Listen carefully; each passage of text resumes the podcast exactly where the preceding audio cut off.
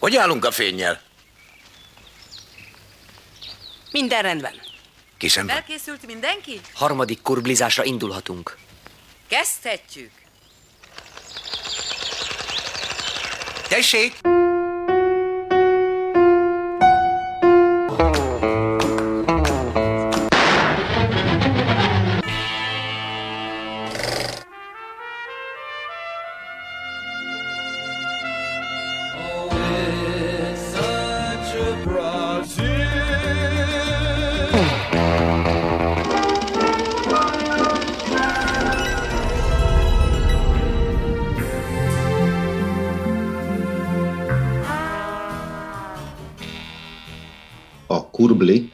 Bemutatja Korda Sándor angliai stúdiójában gyártott utolsó nagy sikerét, a Harmadik ember című 1949-es film noárt. A rendező az angol Carol Reed, a helyszín Bécs, közvetlenül a második világháború után.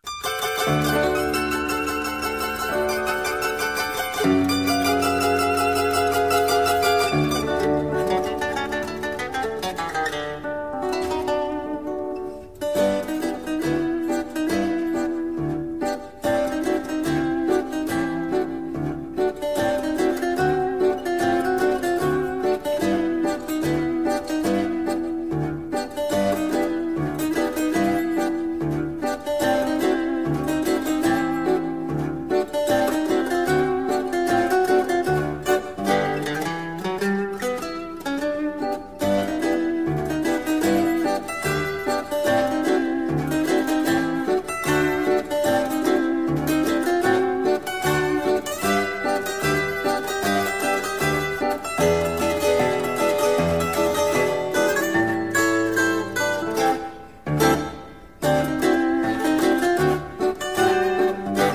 Benedek Miklóssal fogok ma beszélgetni a Carol Reed rendezte Harmadik ember című angol filmnoárról.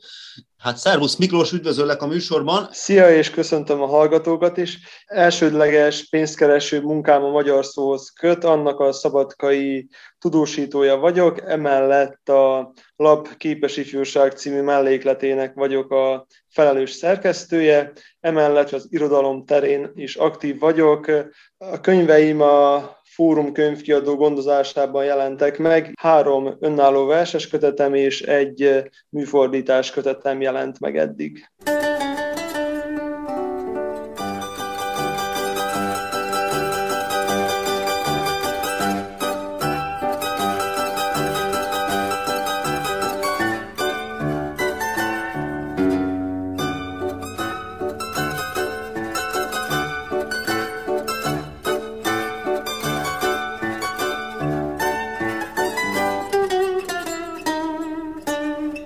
Miért ezt a filmet választottad? Azt olvastam a leírásában, hogy noir, illetve hogy thriller. Úgyhogy ez a két dolog nagyon megfogott. Az egyik az a, a noir, ami szerintem egy nagyon izgalmas dolog. Nekem mindig az ilyen rajzfilmekben lévő, inkább ilyen, egy ilyen paródiája ugrik be, ugye, amikor ül a mondjuk a macska fiú, a nyomozó bent az irodában, és megjelenik egy női macskának a sziluettje ugye az ajtóba, és bejön, és akkor mondja, hogy neki mi a baja, és akkor a kandúr macska eleget tesz a nőnek a kívánságának, és felderíti a titkos ügyeit, nyomoz. A másik meg a thriller, amit nem titkolok, hogy Stephen King munkásságán keresztül szerettem, megismertem meg, Úgyhogy ez a két dolog volt az, ami megfogott, ami a választásomat illeti. Tehát akkor ezek szerint a thriller műfaja közel áll hozzád, illetve az ilyen nyomozós filmek? Olvastam is, illetve néztem is krimiket elsősorban, és utólag, miután már kiválasztottam ezt a könyvet, akkor láttam meg, hogy a forgatókönyvet Graham Greene írta, akinek korábban már több könyvét olvastam, hát nem egy bombasztikus szerző, tehát nem vetekszik mondjuk népszerűségben, meg minőségben sem mondjuk Agatha Christie-vel, viszont van neki egy sajátságos stílusa, ami, ami azért megfogott, és időnként, hogy vissza-visszatérek hozzá. És utólag, mikor láttam, hogy ennek a filmnek a forgatókönyvét is ő írta, akkor úgy visszaemlékeztem, hogy mi is az, amit tőle olvastam, azok milyen történetek voltak, és abban is ott benne voltak ezek a kém történetek, mindig van egy, aki nyomoz valami után, egzotikus helyszíneket választ, úgyhogy ez a filmben is az egzotikus helyszín adott. Film noirról beszélünk, ami ennek a filmnek a műfaja, és hát itt a Marlót meg a Raymond Chandlert szokták említeni még, hogy ezekkel hogy állsz? Olvastál ilyesmit? Korábban olvastam, de ezek úgy nem játszottak rám akkora hatást, hogy így visszaemlékezzem rájuk. Térjünk rá akkor konkrétan erre a filmre tényleg egzotikus helyszínen játszódik, hiszen Bécsben játszódik. Ez a második világháború közvetlen utáni időszak, és az operatőri munkát itt abszolút ki lehet emelni. Visszaadja azt a hangulatot, visszaadja annak a kornak a lenyomatát, emellett a film noir operatőri szemmel is izgalmas, hiszen a film noirnak a lényegéhez hozzátartozik az, hogy a műfajokat vegyíti, különböző műfai sajátosságokat vegyít össze szokatlan módon. Például ezek a ferde perspektívák, amik nagyon jellemzőek, hogy használja a német expressionizmus vívmányait, használja a melodrámának azokat az elemeit, amik tulajdonképpen nem szokványosak, nem konvencionálisak. És persze használja a gangsterfilm a 30-as években Amerikában kibontakozó gangsterfilmnek a, a vívmányait is. Tulajdonképpen ezek a műfajok hatnak rá a leginkább, Amellett a film noir műfaját az egyik legbonyolultabb meghatározni. Tényleg egy ilyen műfajkavalkád, ami nagyon izgalmas, hogy formailag tud újat mutatni. Sok esetben maga a téma önmagában nem túl érdekfeszítő, hanem a környezet, az operatőri munka, a világítás, az a szemlélet mondjuk mindenképpen, ami egy elidegenedett modern ember létét próbálja a, és a társadalmat bemutatni, hogy az, az egyén és a társadalom közötti feszültség, és az, hogy az egyén mennyire tud integrálódni, vagy éppen nem integrálódni, egy olyan társadalom képét mutatja, ami nem igazán kivehető, sok esetben egy ilyen egész labirintusszerű az a megélt valóság, amiben a hős van, ami az elveszettségét fokozza. Nos, itt több mindent említettél, én visszatérnék először is a helyszínre, Bécsre, ami szerintem egy nagyon érdekes helyszínválasztás volt az író részéről, ugyanis Bécs úgy él az emlékeinkben, illetve a tudatunkban, mint egy ilyen pesgő, nagyváros, ugye eszünkbe jutnak a hatalmas bécsi paloták, eszünkbe jut mondjuk a, a szecesszió, ez a könnyed, ledér életmód, a keringő, illetve ezek a monarchia maradványai, ezek az osztrák sajátosságok, és ez az, ami ebben a filmben nincs. Látod a hatalmas monarchiabeli épületeket, ezen kívül ott vannak ugye a lebombázott Bécsnek a nyomai, tehát egymás mellett ott vannak ezek a hatalmas paloták, amelyeken, hogyha napjainkban elmész Bécsbe, ott lenyűgöz, olyan parányinak érzed magad, másrészt ott vannak mellette ezek a törmelék, kupacok, tehát a lebombázok házak helye, ami egy ilyen sajátságos hangulatot ad az egész műnek. Szerintem illetve fontos szerepe van így a szimbólumok szintjén is ennek az egésznek, mert egyrészt ott van ugye ez a lepusztultság, másrészt ott van ez a pompázatosság, ott van az emberekben ez a grandiózusság, mondjuk a, a női főhős, aki egy színházban dolgozik, egy színpadi táncos, minden este ott csillog a színpadon, viszont egy bűnöző szerelmes. Tehát ebben is ez a kettősséget látom.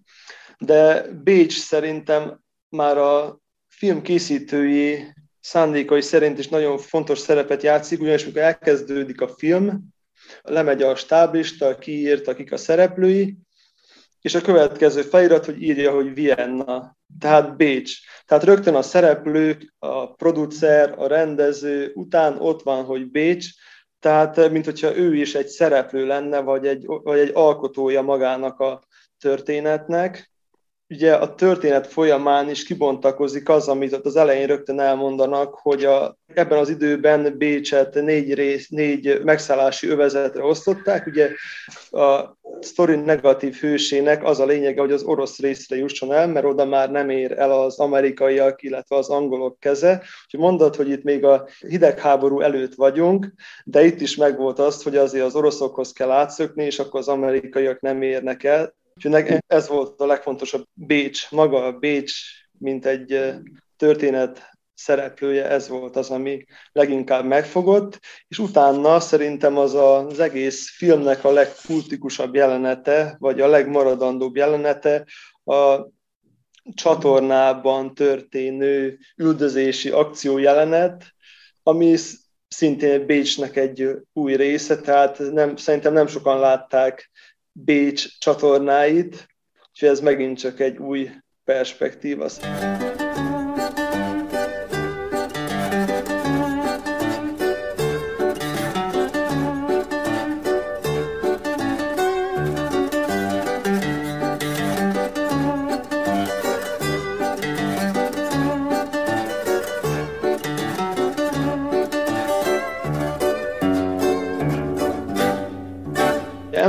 Említettem én itt az elején, hogy a noir számomra mikben mutatkozik meg, ugye, hogy van a nyomozó, aki egy igazi szuperhős, aki mindent megtesz a céljaiért, mindenkit ismer, viszont másrészt viszkizik, dohányzik, tehát egyrészt ő is egy ilyen szuperhős, másrészt viszont egy esendő ember. Itt viszont a főhősünk, aki nyomoz ugye a, az egész történetben, ő valójában nem egy nyomozó, véletlenül csöppen be egy nyomozásba, és véletlenül válik nyomozóvá, és nem az a tipikus nyomozó, aki magába bondítja a nőket, és folyamatosan az alvilági bűnözőkkel barátkozik.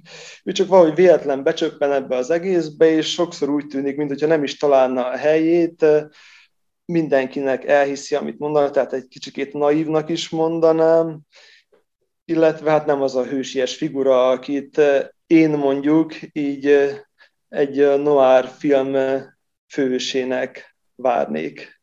Érdekes nagyon az, hogy van itt egy igazi nyomozó is, meg egy igazi bűntény, egy bűn szövetkezet van a háttérben. Ez tényleg egy nagyon érdekes dolog, hogy azért az az igazi nyomozás is egy elég nagy hangsúlyt kap a filmben. Tehát nem bontakozik ki szerelem, pedig ott a végén is még szinte várnánk az utolsó képsorban, hogy ott most akkor mi lesz, és nem az lesz, amit általában megszoktunk. Itt elmarad ez a happy end röviden. Elmarad a csókjelenet is. Csókjelenet sincs benne.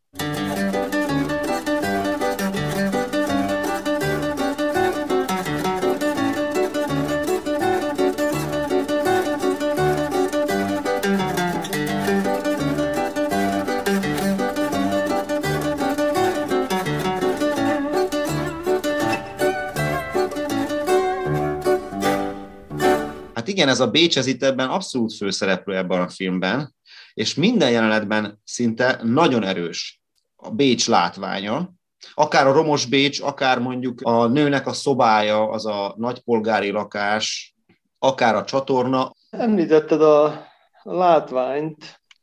Ugye egy fekete-fehér filmről van szó, ugye? Folyamatosan bennem vannak ezek a jelenetek, ahogy egy árnyék megjelenik az utcasarkon. Ugye az éjszakai Bécs, égnek a lámpák, és ugye megjelenik egy árnyék, ami úgy lassan közelít. Én amikor meghallom a noir kifejezést, akkor ezt látom. A sarok mögül megjelenő árnyékot az éjszakában. És hmm. ebben a filmben is folyamatosan megjelennek ezek, folyamatosan jelen vannak ezek a, a sziluettek. Tehát amikor csatornában vannak, akkor is ugye nem látod karakternek a vonásait, csak a sziluettjét látod a körvonalait, ahogy rohan a fény felé, vagy a fény irányából. Tehát amikor a film címszereplőjét először meglátjuk, az is valójában egy fényjátéknak köszönhető. Az Orson Welles ugye behúzódik egy kapuajba, nem láthatjuk, viszont a főhősünk ő hallja, és annak köszönhetően látja meg, hogy valahol az egyik ablakot kinyitják, és a fény kiszűrődik, és pont rávetül a megbúvó férfira, és ez a folyamatos árnyék, illetve a fény játéka, ugye említetted az operatőri munkát, ez ami ilyen nagyon látványossá teszi, és nagyon izgalmassá, és ami még itt nekem nagyon szembe tűnt, hogy mindig csillogtak az utcakövek. Az éjszakai jeleneteknél is, a sötét jeleneteknél égnek az utcalámpák, az utcakövek csillognak. Utána olvastam, és láttam, hogy az operatőr, illetve a rendező, vagy aki az, aki ezt így elrendelte, mindig lelocsolták vízzel ezt a útszakaszt, hogy az csillogjon, hogy, a, hogy mennyire rájátszottak a, a látványra, hogy mennyire odafigyeltek ezekre. És annak ellenére mondom, hogy fekete-fehér filmről van szó, nagyon látványos elemek vannak benne és ugye minden lehetőségünk megvan mondjuk a Youtube-on vagy bárhol az interneten, hogy mi végig menjünk Bécs utcáin teljes pompájában, ahol zöldek a fák, ahol látod a színeket, és mégis ez a fekete-fehér képek is ugyanúgy vissza tudják adni azt a Bécset, ami Bécsnek a lényege. Hogy tudnád ajánlani ezt a filmet egy mai 20 évesnek mondjuk, vagy akár egy mai kortalan embernek?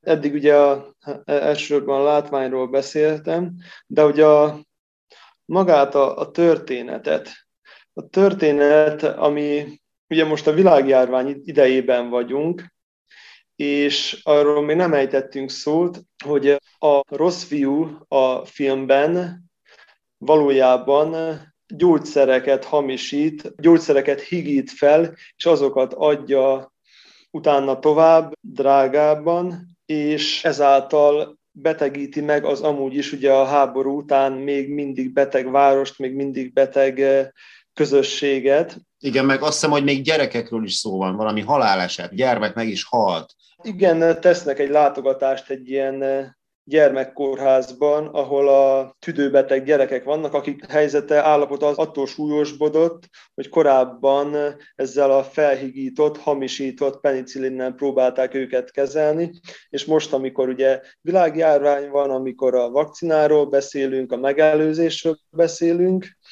bizony eh, az emberekben lehet egy ilyen félelem, illetve vannak ezek az összeesküvés elméletek, hogy mennyit ér a vakcina, mivel kell gyógyítani a koronavírust.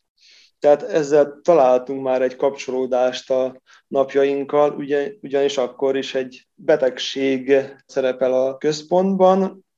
Másrészt viszont Viszont izgalmas, én eh, rossz fiúnak szurkoltam, hogy jusson már ki abból a csatornából, emelje fel azt a csatorna fedelet, mert valahogy úgy éreztem, hogy akik őt üldözik, azok a képmutatóak, és a rossz fiú tényleg rossz fiú, mert a színész úgy eljátsz a rossz fiút, ahogy kell, és tényleg egy szociopatáról van szó, akit nem érdekel, hányan halnak meg, és ezt ki is mondja, tehát mindenféleképpen ő a rossz fiú, akivel nem kell közösséget vállalnunk, de ahogy pörögnek az események, már mennek az oldalnak sem hiszel, nem hiszel már a nőnek sem, hanem végén már azt mondod, hogy jusson át az orosz oldalra a harmadik ember, meneküljön meg, mivel hogy itt a izgalmak folyamán nem is gondolkodsz azon, hogy ki a rossz, vagy miért rossz ő, vagy miért neki kellene, hogy a vesztes fél legyen, hanem szurkolsz a rossz fiúnak. Tehát ez egy, és számomra mindig izgalmasak azok a filmek, amelyek ezt úgy el tudják bennem érni ajánlanám másoknak, mert ez így meg tudja keverni az embert. És egy filmben ez jó, hogyha megzavarja az embert. Itt most megint egy nagy labdát dobtál be. Gondolkozzon mindenki el azon, miért kellett ebbe a filmbe rokonszenvesnek beállítani a rossz fiút? Utána olvastam, hogy ezt választották a 20. század legjobb brit filmjének. Tehát a britek teljes mértékben a magukénak érzik Hát köszönöm a beszélgetést. Ez egy egész komoly társalgás lett a harmadik ember című Carol Reed filmről.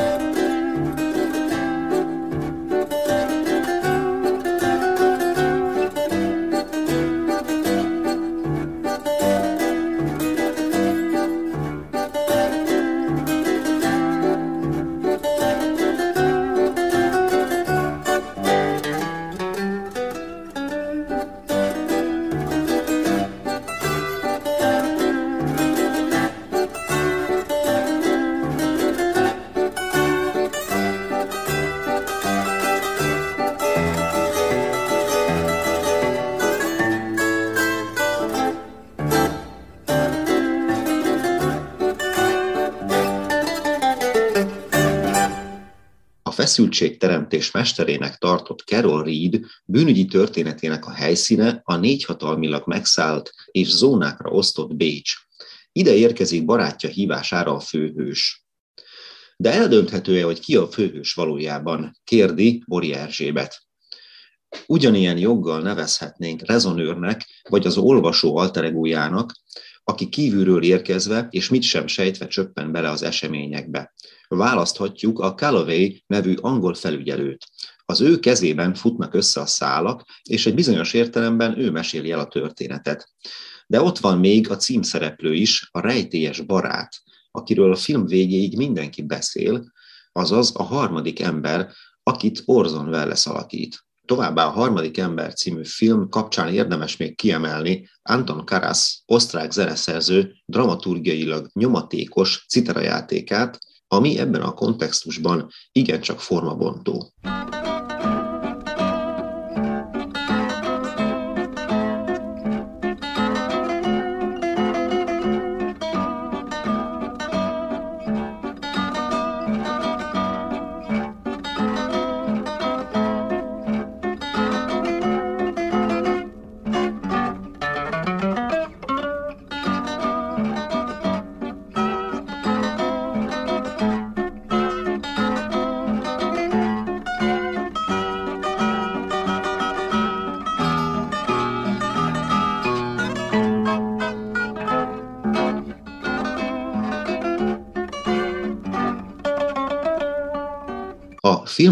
Korszakának hajnala, azaz a 40-es évek időszaka a filmtörténet egyik legjelentősebb változását eredményezte. Ennek egyik fő oka, hogy a második világháború tömegesen elkövetett bűneinek tapasztalata megváltoztatta az emberek társadalomhoz és önmagukhoz viszonyított morális álláspontját a probléma megoldás örömét bemutató, a boldogság tematikát előtérbe helyező amerikai mainstream filmek végérvényesen elveszítették a háború előtti ártatlanságukat. Az 1941-es A Máltai Sólyom tekinthető az első igazi film noárnak. A rendező John Huston újítása az elidegenedés tematika bevitele a populáris kultúrába. A noir műfaj következő újítása a bűntematika újrakódolása, a bűnözés, illetve a bűnelkövetés hétköznapi tétele. 1944-től, mikor elkészül a Kettős Kárigény című film, az átlagpolgár, mint potenciális bűnelkövető kerül a centrumba. Pénzért öltem, és egy nőért. És nem lett enyém a pénz, nem lett enyém a nő, mondja a film főhőse. Azzal, hogy az anyagi és a lelki szerzésvágyat egyetlen mondatban egymás mellé helyezi, Billy Wilder Amerikába emigrált a háború előtt Berlinben élő lengyel rendező, a noir ciklus egyik legfontosabb jellemzőjét emeli ki. A film noir a modern ember rossz közérzetét, szorongását, idegenségét, frusztráltságát, kielégítetlenségét fogalmazza meg, az egyik legextrémebb zsánerminőségnek is tekinthető film noir jellegzetes tematikus elemei a határozottságát vesztő férfihős, a végzet asszonya, vagy a bűnbesodródás folyamatának bemutatása egy modern környezetben. Formai sajátosságai, a fény-árnyék játékok, az aszimmetrikus átlós kompozíciók, a szubjektív nézőpont beállítása, vagy a flashback, Továbbá a film noir műfajában nagyon fontos szerep jutott az emlékezés dramaturgiának. Így az oly gyakori bukást regisztráló nyitány miatt a film noir nézője a legelső pillanatoktól a kudarc tematika részese, írja Pápai Zsolt.